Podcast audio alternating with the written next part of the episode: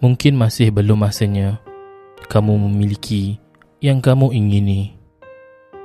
Mungkin masih belum masanya. Mungkin hari ini kamu masih diberi ruang untuk mengembara mengenal dunia, mengenal dan mencintai lagu yang kamu suka. Mencari dan menemui seseorang yang cintakan kamu tanpa mengubah dirimu tanpa meninggalkan resah dan debar yang bertalu-talu. Mungkin ini adalah waktunya untuk kamu bahagia tanpa cinta. Mengejar cita hidup yang telah lama diimpikan. Membina dan membangun angan kerana sesudah kamu memiliki, ia harus kamu kubur dan tenggelamkan.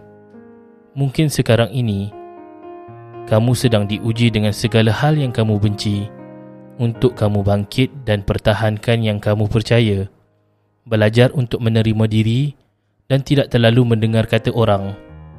Mungkin ini waktu yang tepat untuk kamu terus menumbuh, menjadi orang yang kamu ingin jadi dan untuk melaluinya, jalannya penuh warna dan cerita.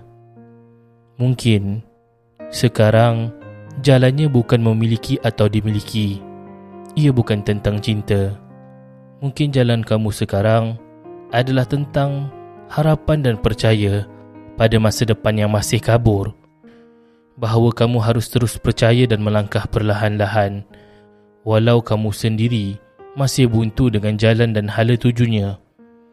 Mungkin ketika ini, jalannya adalah tentang mengenali diri sendiri, membina dan mencipta ruang selamat untuk diri tanpa terlalu berharap pada orang lain.